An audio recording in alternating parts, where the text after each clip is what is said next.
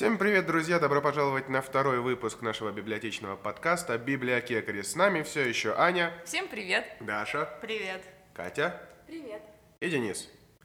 Что ж, мы выпустили первый эпизод, пилотный эпизод на 55 минут. Спасибо большое тем, кто все-таки дослушал его. Мы понимаем, что нужно обладать стойкостью и обилием времени, чтобы это все сделать. Но, тем не менее, мы решили, что это слишком долго, и это объективно действительно слишком долго. Поэтому в этот раз мы попробуем болтать поменьше, но более концентрированно. И в качестве нашей темы сегодняшнего подкаста мы выбрали...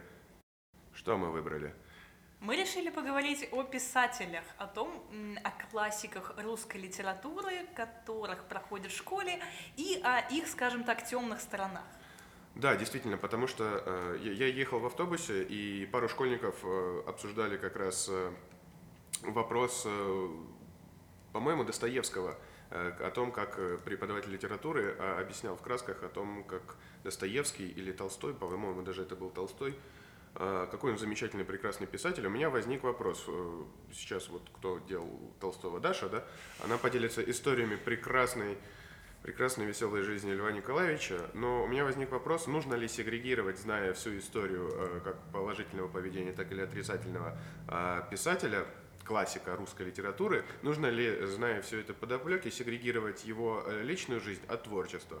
И вот на основе этого тезиса мы сегодня будем разговаривать. Ну и разоблачать, если есть кого разоблачать.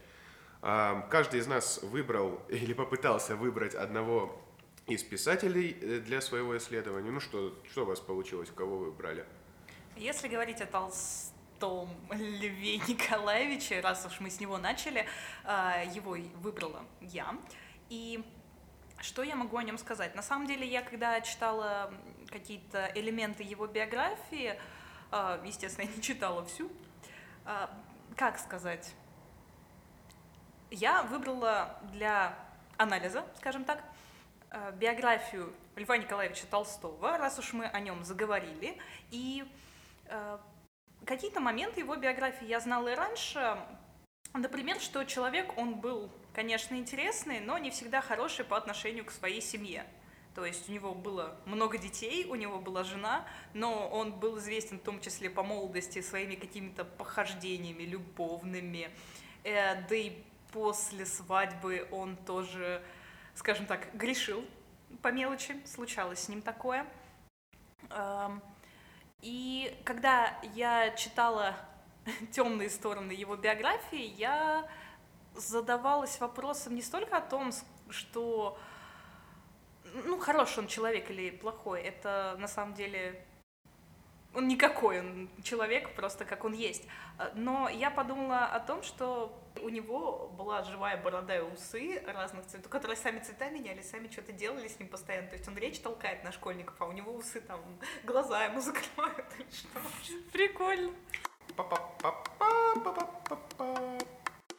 Я задумалась над тем, когда я читала биографию Толстого, что вообще не столько о его биографии, не столько о его жизни, которая была как и хорошей, так и плохой, все-таки он человек, но о том, почему мы проходим в школе биографии писателей, зачем мы их проходим и почему их мы, мы тогда изучаем, изучали в школе все какие-то моменты только либо факты, либо только светлые стороны писателя, и нужно Мгм. ли изучать темную сторону, потому что это Сильно. все-таки сильно влияет на творчество. Ну да. И а, задумалась еще о том, что когда мы говорим о том, что какой-то писатель великий, мы всегда забываем, что какой бы он ни был там классный, интересный, талантливый и так далее, всегда есть люди, без которых его бы не было. То есть, например, если говорить о Толстом, то он писал свои произведения, но бесконечное число раз за него их чисто технически переписывала его жена. М, кстати. Это важно. То есть э, и Толстой при всем своем характере э, вряд ли смог бы быть настолько, скажем так, популярен, если бы не было его жены, которая старательно весь его этот почерк адски разбирала, переписывала 10 тысяч раз э, в войну и мир, там, Каренину, все что угодно, чтобы на следующий день э, муж просыпался, говорил, все перечеркивал и говорил, нет, я сегодня пишу не так, я сегодня пишу иначе.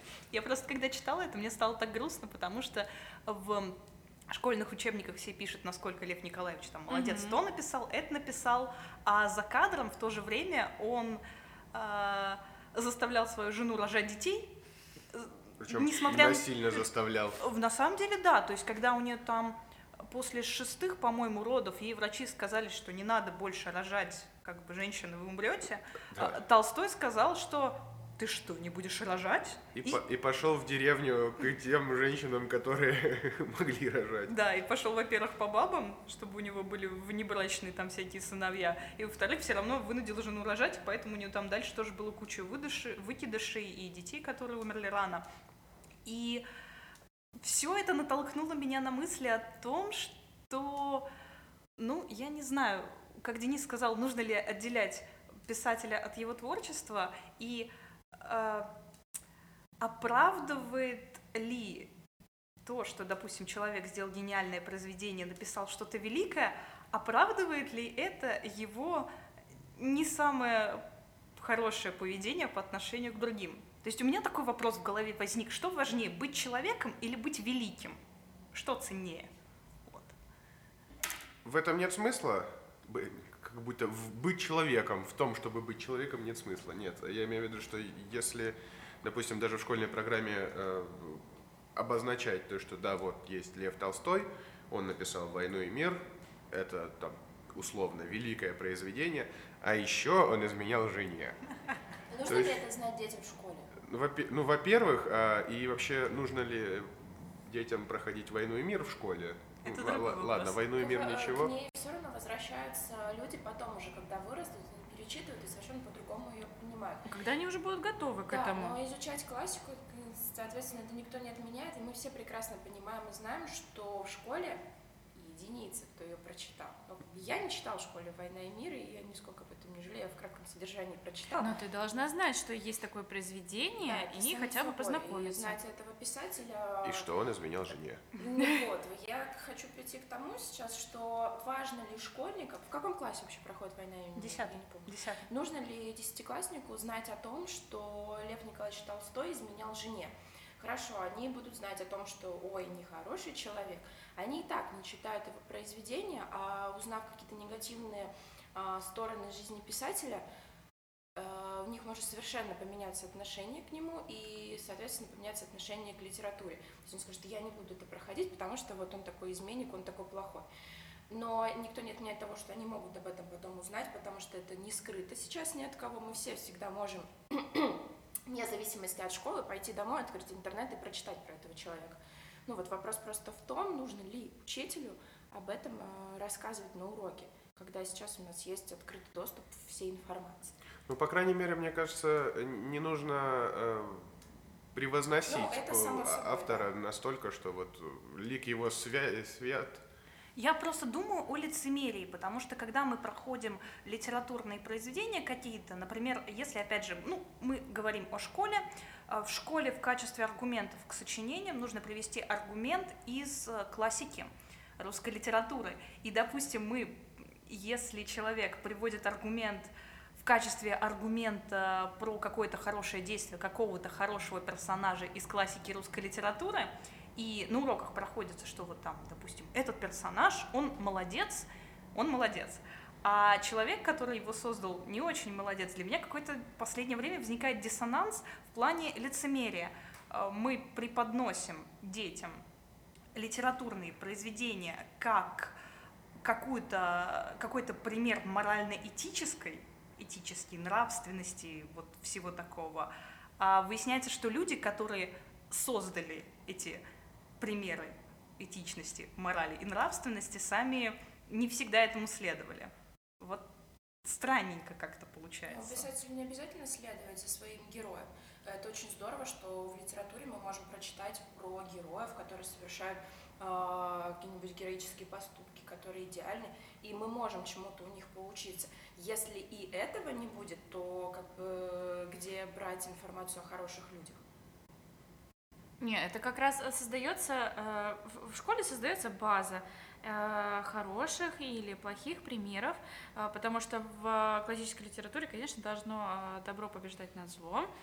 А уже задача э, человека со временем, когда он э, растут его интересы, растут э, его потребность в знаниях, узнавать о контексте, когда это было написано, каким человеком, что его окружало и в какое время это было написано, какие события его сподвигли на создание такого произведения.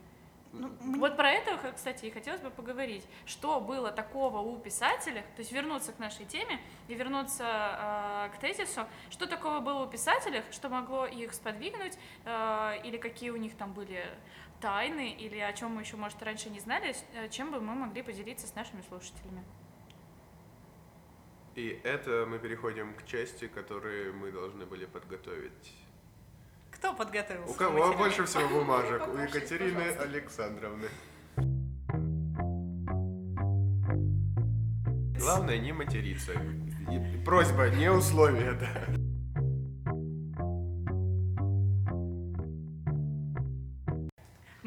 Как Денис сказал, мне не нравится, что э, писатели просто превозносят как э, великих, то есть прям настолько великих, забывая о том, что они люди. Мне это не Так нравится. мы не только писателей превозносим, и художников, и Мы еще музыкантов. кое-кого превозносим. и, и художников, и музыкантов, но это...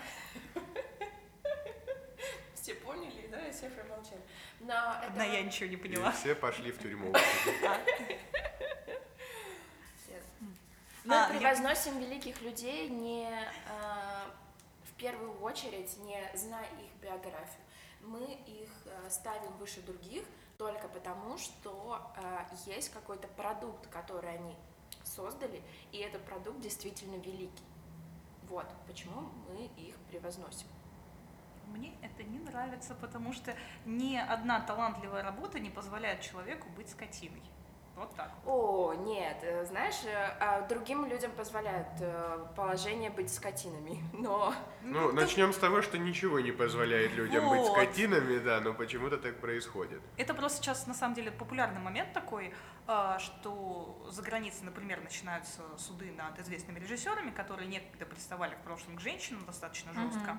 И с- просто времена меняются, меняются позиции. Если раньше какое-то твое великое достижение оправдывало твои поступки предыдущие, то сейчас, кстати, нет. Вот это Ну, мне давайте нравится. поговорим сейчас о времени, в которое, например, тот же Толстой создавал свои произведения. И тогда э, его поведение, э, ну не то чтобы было нормальным, но оно оправдывалось обществом. Все таки ну, он же граф, ему можно. Ну, этот классический Да, Толстой. это же Толстой, ну мы же все знаем. А там кто изнасиловал женщин? Да, это Лев Лев Николаевич. Николаевич, опять вы за свое, ну ей-богу. Вот, но просто, а, да, мы говорим про режиссера, сейчас какие-то его заслуги а, перед там, кинематографом будут стерты, все таки я не буду смотреть его картины, но это же не говорит о том, что мы сейчас должны все перестать читать «Война и мир», Анну Каренину и такие, и, э, потому что вот Толстой был такой нехороший человек, и мы сейчас забудем все, что он великое создал. Это не отменяет того, что он был талантливым человеком, несмотря на все его негативные стороны. Просто Нет. каждому из нас нужна такая жена, которая за нас будет делать вот Всё эти все переписывать. Да. Всем по жене. Нет, на самом В деле, общем, в целом, да, ни- ничего против не имею. Не, ну несложно быть, э, скажем так, очень продуктивным, когда у тебя есть э, свои литературные негры, как там у Дюма у того же, Или у Донцовой. или у Донцова. Дюма или Донцова, да, насколько мы разнообразны. Ставьте лайки, пишите в комментариях, кого вы выбираете из литературных очень графоманов, у Дюма или Донцова. Дюма против Донцовой. А если еще вспомнить о том, что Дюма это, Это пере... Пушкин. О, А. Сейчас мы придем к тому, что, оказывается, Дюма — это Донцова. На самом деле, один бессмертный человек — это уже сюжет для детектива, который на протяжении многих лет графоманил в разных странах. И напиши Донцова после прослушивания этого подкаста. Мы будем популярны. Амбассадоры. Амбассадоры Донцовой. Но на самом Простите нас, пожалуйста. Зато мы веселые. А, ладно, мы тут что-то пытались сказать о интересных моментах других из жизни разных самых писателей, не только о Толстом, о котором мы начали говорить. Вот, например, Катя, у тебя Тургенев, да, я так понимаю? А, Тургенев замечательный. Все. Катя ходит с табличкой. А, Тургенев лучше всех. А, Почему Тургенев? Э, Потому что это мой э, любимый писатель. А, Писатель мой любимый э, и по произведениям, и по... Я же девочка, и по внешнему виду. Когда я увидела портрет Ивана Сергеевича, я такая... То есть ты «Господи, изменяешь блоку, да? что-» Ну, мне никогда блог особо не нравился. Ну, портрет Подожди. его у тебя есть Но это мне заставили. Нет, э, вы видели вообще Тургенева? Это же Он же везде старый изображается. И что? Мы сейчас поищем, пока Катя А, рассказывает, Про любовь к. Тургеневу, это, знаете, такая шутка. Мама, я влюбилась, сколько ему лет? Там 215. Вот это про меня. Это как бы всю жизнь про меня. Ну что ж, ну, э, я открыл фотографии Тургенева, ну, фотографии, картины, э, а портреты. Портрет. Селфи. Селфи Тургенева открыл, да, и должен сказать, что все-таки красота понятие субъективное. Так, итак, мы выяснили, что Тургенев во вкусе Кати, но не во вкусе Дениса. Да, Тургенев, не, Ту- Тургенев не в моем вкусе, как мужчина. Вообще, Какая же? э, Как э, все мои коллеги сейчас могут видеть, я очень подготовилась, и э, вчера я э, читала про Тургенева, и э, вот вам, пожалуйста, цитата. Он и внешне хорош собой, в буквальном смысле слова на голову выше всех. Брюнет с голубыми глазами и даже ранняя седина не испортила облик, лишь придала благородство и достоинство. А, Тут еще есть цитата, что он имел не только поклонниц, но и поклонников, и я сейчас не про литературу. И это очень здорово, что в то время никто не стеснялся говорить о том, что у нас могут быть не только поклонники. Но в это время наше с- сейчас э, лучше не говорить. Да, Но, ты наш подкаст а, закрой. почему я взяла Тургенева? Потому что это очень эм, двойственная фигура. Он был хорош собой, он был э, выше других, он был отличного телосложения, но при этом это человек, который переболел, по-моему, всеми болезнями, которые на то время существовали. Он эм, в кругу друзей считался шутником, э, очень остроумным э, мужчиной, его произведения имели огромнейший успех не только в России, но и за границей, где он прожил свою большую часть жизни. Он был переведен на многие языки, но при этом это был человек очень трусливый, а, человек, а, который при выступлении а, при большом количестве человек все время путал слова, как я сейчас, например, тушевался, боялся. То есть вот его двойственность э, в плане внешности и поведения. А, Далее это человек, о котором говорит, говорят как о великом русском писателе. Э, Человек, который бесконечно точно чувствовал человеческую натуру, который создал э, произведение о русском быте, о русском человеке. Он э, навсегда оставил в истории такие понятия, как лишний человек, тургеневская женщина. Но при этом он прожил большую свою часть жизни за границей. И даже Достоевский был очень э, удивлен, когда говорили про Тургенева, великий русский писатель, и он э, на эту фразу говорил, ну вы хотя бы посмотрите на его дачу в Баден-Бадене, ну как бы о чем мы говорим, да? А, Русский писатель это, по мнению Достоевского, человек, который находится в тяжелом э, финансовом положении, вообще в кризисном положении, чел- Все мы русские писатели в таком случае. Все мы немножко раскольников. Вот, и, и непонятно, да, почему а, тогда Тургенев живет в такой роскоши и в таком а, вечном спокойствии. И большую часть он прожил за границей, и не потому, что там какие-то условия жизни лучше или там еще по каким-то другим причинам, а, во-первых, потому, что он не мог жить в России из-за крепостного права. Он его не принимал, ему было тяжело э, это видеть, э, с этим смириться, ну и, соответственно, поэтому ему пришлось покинуть Россию. Это звучит как какая-то очень, э, очень удобная отговорка э, от человека, который эмигрировал. Еще человек, который сам крепостным-то и не был. То есть, ну мне не нравится Но на это дворянин, смотреть, он но я поеду, быть. пожалуйста. Да, Да, он есть- дворянин, и он не мог, э, э, несмотря на то, что у него были крепостные, он не мог с ними никак справиться, ему было тяжело, а его обязывало положение. Ну, Да, все есть, равно э, звучит как отмазка. Он уехал, он уехал там э, за границу, где в Баден-Баден, это Германия, э, уехал жить в Германию, но не потому, что там очень удобно жить, а Он потому еще в что... Париже жил. И в Париже, да. Он- он Ну, Иван. Иван, а почему ты уехал? Иван сидит на своем роскошной вилле в Баден-Бадене, попивает пиноколаду, потягивает кубинскую сигару. Такой, знаете, мне не нравится, мне жалко крестьян. Крестьян жалею, о, ребята. То есть это, это как-то как Это лицемерие. Нет, это, я не знаю, как на самом деле, но это звучит как какая-то очень шитая, шитая белыми нитками предпосылка такая, а- а- отговорка. Ну, просто он не знал, чем еще оправдать свой отъезд, видимо, потому что если бы ему было жалко крестьян, он бы их себе набрал и дал бы им нормальную жизнь. Так А- все крестьяне остались в России?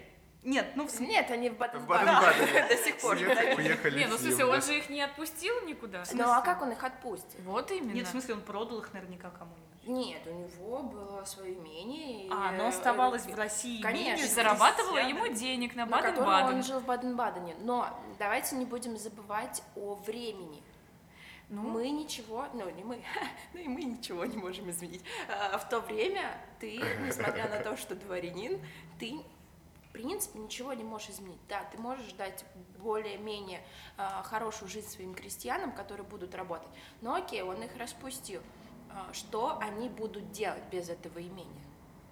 Когда на дворе э, э, как бы, э, люди, которые все крепостные. Ну, ты, Ну хорошо, он, свободен. он может не, не, не распускать их, например, а если он уж настолько, э, настолько беспокоится, что аж уехал в Германию, крестьянок, не мог видеть их лица Да. больше. Страдания их, бедных. страдания, то ну, он мог действительно, э, кто-то сказал, создать им классные условия жизни. Это в Кате было. Ну, и, э, у него были не... после смерти его матери, его крепостные жили неплохо. Неплохо, но, но все Но равно. Ну, насколько я могут, э, еще мо- раз могут вам жить говорю, что да, э, это страна, в которой один человек не может изменить многого. Вот это, это какая-то Это уни- опасно это было. универсальная какая-то фраза. Это, это все из русской литературы. Это не мы придумали. Нет, это, это- это классики Э, Знаете, придумали. история, она повторяется. Мир И цикличен. сейчас я кашлю. Нет, не циклично, он по спирали идет. Типа каждый раз виток идет на новый Еще уровень. хуже. Ну, я вообще-то показываю вверх, а не вниз. На- Это важно. На, на новый уровень, но чего-то совсем необычного. да. Сейчас, ой, как мы аккуратно Интересно, нас склоняемся к политике. Но не надо. Политика, мы библиотекари, что мы люди простые. Вот если бы сейчас можно было уехать просто в Германию, ссылаясь на то, что, ну, сейчас не надо, вот прямо сейчас. Да, прямо сейчас, пожалуйста. Прямо сейчас лучше вообще Сидите никуда не дома, ездите. ребята. дома, слушайте наш подкаст лучше. Да. А, да, интересно. Хорошо, у нас есть еще писатели подготовленные. Есть ли они у нас? А тут я что-то начинаю говорить, и я понимаю, что я теряюсь в своих мыслях, потому что я не знаю, к чему я хочу привести. А, Да, Грибоедов а, Александр Сергеевич, который знал а, на то время всех своих э, современников, писателей. На самом деле Алек- Александр Сергеевич э, Грибоедов э, знал э, в своем времени всех известных писателей, он дружил с ними всеми, но в юности был довольно шаловливый парень и очень любил э, жен своих друзей, Любил любить жен Да. своих друзей. ну, а если не жен своих друзей, то любовниц. Вот. И очень э, любил эм, красиво себя э, показать. И однажды он въехал в дом прямо на коне. Ну, то есть он должен был как бы э, э, во дворе спешиться, ну, то есть слезть с коня. Вот. А он въехал прямо в дом на коне и на второй этаж, чтобы вот красиво зайти на бал. Чем, конечно, он раздосадовал всех э, высоких э, и старых генералов, которые, конечно, он у них отнял кучу внимания, а дамы только на него стали обращать внимание. Подожди, это знаешь такой эпатажный тусовщик, вот прям вот Да, то есть он реально тусовщик, и, э, к сожалению, он недолгую жизнь прожил, но вот за молодость он успел. Но веселую. Да. А он очень часто у- участвовал, если не сам дуэт, ну, то есть э, там же нужны еще э, люди, секунданты, там, побочники Соперники. и болельщики. И, короче, он на одной из этих дуэлей, дуэлей когда участвовал, его ранили, попали в руку. И он лишился фаланги мизинца. А он э, любил музицировать. И для того, чтобы ему играть на пианино, ему приходилось одевать кожаный черный чехольчик на мизинец, чтобы доставать до клавиши. Вот. А, что еще? Слушай, А. ну по твоим рассказам его не за что судить, но у не- у него и произведений-то, собственно, Ну, у него есть целый канал. какая Ну, это вообще спорно. Э, Назван ли этот канал в честь писателей или в честь инженера, который в советское время был инициатором э, очистки этого канала, а не его э, засыпки. Я думаю, они совместили и так, это знаете, как... Очень удобно. Это как Петербург, когда Петр сказал, да нет, я не в честь себя, я в честь святого называю, но как бы все равно Петербург, то город Петра. А как вы Все- все думаете, понимают. канал Грибоедова назвали в честь э, писателя или в честь инженера? Ответами делитесь в комментариях, ставьте лайки, подписывайтесь. Так, продолжаем, да. Просто по А, твоим ну. рассказам, Ань, пока что получается, что Ну, он хулиган и балагур такой. хулиган, балагур, но классный. Ну, Да. я, я познакомилась, наверное. Да. Если ко мне домой кто-то въедет на Ехать на коне, коне? да, все, можно, Все можно лишних- его. Мо- Посмотрите, я на коне. да, Да. И на своего мужчину. Посмотрите на меня, на своего мужчину, и снова на меня, а теперь на Грибоедова. Э, Грибоедов хулиган и балагур, и в католической церкви, когда началась служба, он э, подошел к органу, чтобы сыграть э, соответствующую э, ситуации музыку, а через пару минут просто начал играть русскую плясовую, и чем, конечно, вызвало огромное негодование. Вот. Но, опять же, это просто человек. Весь разговор о том, что писатели — это простые люди, и есть у них э, всякие классные истории, о которых э, вы можете узнавать, или мы вам будем рассказывать. А контекст очень важен для изучения их произведений. И, конечно, когда вы видите картину в целом, э, видите ее не только в произведении, а выходите за его рамки, это много объясняет. И, блин, это круто. Ну, представьте, что мы ничего не пишем сейчас. Откровенно говоря, мне не про кого рассказывать, потому что я сначала, у меня была идея фикс э, рассказать про эм, Паустовского. Мне очень хотелось, чтобы в его биографии были какие-то потаенные, секретные, темные углы, потому что если мы э, прочитаем Паустовского, это же э, главный воспеватель русской природы, и там мы читаем, там он вышел, ежика увидел, там в лесу солнышко светит, ляпота, а потом он заходит к себе домой, открывает темный подвал и спускается туда, и уже никто... И, и- и сцена темнеет, и никто не знает, что- какими темными делишками он занимался. На то они и секреты, может, поэтому ты ничего не нашел. Да, да, секреты должны Может, быть он был секретными. фантастически скрытным, что Да. никто не выяснил. Благоразумный Всем человек, Но- не вел дневников, видимо, своих Да, темных да, тайн, да, не не оставлял Не свидетелей. постил ничего на страничку себе, вообще молодец. Но, но я ничего такого не нашел. При, при этом я еще хотел что-то найти про Пастернака, но Пастернак, как, и, как бы я его не любил, он э, раз мы говорим э, о событиях в жизни или поступках как о чем-то интересном, то Пастернак скучнейший мужик абсолютно, потому что он был настолько правильным, что аж противно. Ну и Живаго так-то скучное произведение. На мой взгляд, на мой взгляд, ничего Ну, личного. доктор Живаго, да, э, ну, мне больше стихи его нравятся. Доктор Живаго, он такой. ну, Он такой же правильный, ну Такой же правильный, как и Пастернак, да. Вот, вот, вот точно отраж- отражение личности автора просто в произведении. Но единственный факт интересный про Пастернака, который я знаю, Пастернак является любимым э, писателем Квентина Тарантино. И был в Перми. И был в Перми. Квентин Тарантино? Пастернак. А, Ну, Если бы Тарантино был в Перми, там бы уже что-нибудь там. Пастертино. Пастартино? Но это О, пошли шутки э, класса AAA, просто пора закругляться. вообще это очень здорово, что писатели, они обычные люди, и они совершают не только хорошие поступки, не только создают великие произведения, но они так же, ки- как и мы все, ошибаются. Они также могут быть, как многие люди вокруг нас, негодяями, но А, я не меняю свое мнение, что несмотря на свои плохие поступки, это не отменяет их таланта и не отменяет того, что их произведения действительно великие, и они очень многому а, могут научить не только э, людей своего времени, но и нас сейчас, э, людей, которые проходят их произведения в школе, и тех, кто заново перечитывает классику. Ага. Но главное не возводить таких людей все-таки. Мы с Катей тут сидим, как по разные стороны Просто, баррикад. да, да, Не- Сцилла и Карибда просто д- деритесь. Не надо создавать из них кумиров прям таких непогрешимых, как все пишут просто про Толстого. Не знаю, чем-то меня зацепило а, вот эти темные стороны личности Толстого, тем, что все постоянно пишут, если где-то о нем говорят, насколько он там и в религию ударился, и там... Его отлучили от церкви. Ну, он в свою религию потом ударился, то есть он, насколько он был хорошим, все равно его возводят в статус какого-то святого в каких-то произведениях биографических о нем. Все говорят, насколько он хорош, а на самом деле он был во многом человеком своего времени, где крепостные норма, делать с ними все, что хочешь, норма, эм, там, эксплуатировать Стреляться. жену, норма, ну вот я не знаю, стрелялся там он или нет, Он Тургенева вызвал на дуэль, кстати. Но до этого не Кстати. дошло не совсем. Вот Они- как мы они- здесь сейчас с Они тобой. 17 лет вообще не дружили. Ну, а Толстой первый пошел мириться. Он такой, надо любить друга.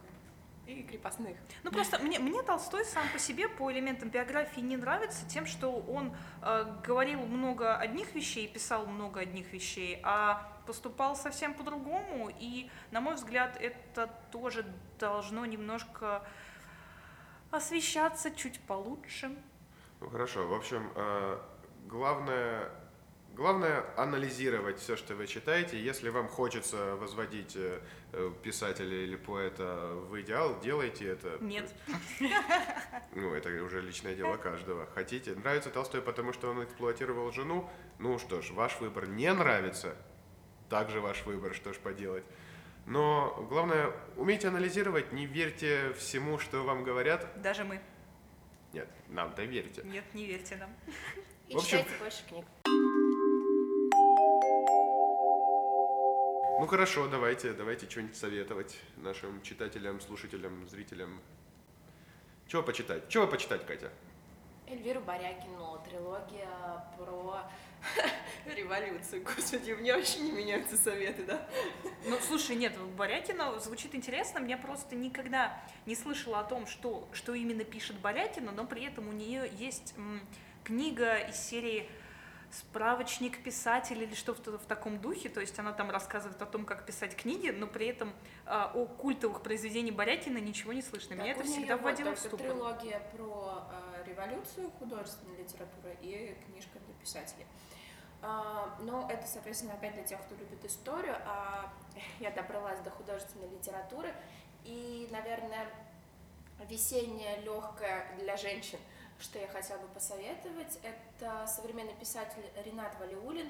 Любое его произведение — это потрясающее владение словом, это невозможная романтика и это путешествие по путешествие по, не знаю, как это правильно сказать, по мыслям женщины. И мужчина, который пишет о женщине так, как пишет Валиулин, это что-то потрясающее. Поэтому я рекомендую, но рекомендую еще не забывать, что это легкая литература, которая не претендует на то, что она чему-то вас научит, ну, кроме того, как правильно пишутся слова, вы увидите. Ну, а в целом это А это легко. э, кому-то это очень полезно, да, знать. А в целом это легко и на один вечер. А как еще раз называется? Ренат Валиулин, а любые его произведения. У нас, по-моему, в библиотеке даже есть целая одна книга. Да, по-моему, у нас есть книга Дрим, да, про Рим, но это вы тут сами решите, как сейчас поступать. Так, хорошо. Даша, что посоветуешь? Я, кажется, если я правильно помню, в прошлый раз советовала Нила Геймана. Мгм. Отлично, я это помню. Я просто готова в любой момент советовать Нила Геймана. А так, у меня еще из любимейших писателей, я просто в последние дни перечитывала рассказы кое-какие, это Марина и Сергей Диченко. Если вы не слышали о таких, это неудивительно. У них они пишут фантастику, фэнтези, но больше не про чистую магию, сколько про какие-то жизненные штуки. Я тоже не знаю, как это описать. Магический реализм, наверное, это снова идет. А, и они зачастую бывают очень философскими. Истории, которые они пишут как рассказы, небольшие, так и, и романы их, они с уклоном в такую философию, в размышления о жизни. Я их люблю безмерно, и их язык, и то, какие сюжеты они создают. Но они, наверное, не очень популярны, потому что по ним не создать э, шумиху, и фэндом по ним тоже особо не создать, потому что они все вот из-за их, наверное, какой-то философской тематики.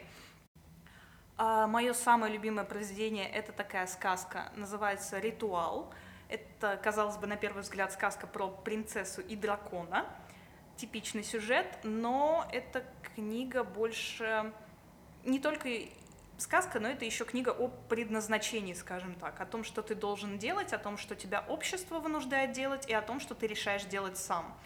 Либо другое их произведение, тоже крупное, называется «Долина совести».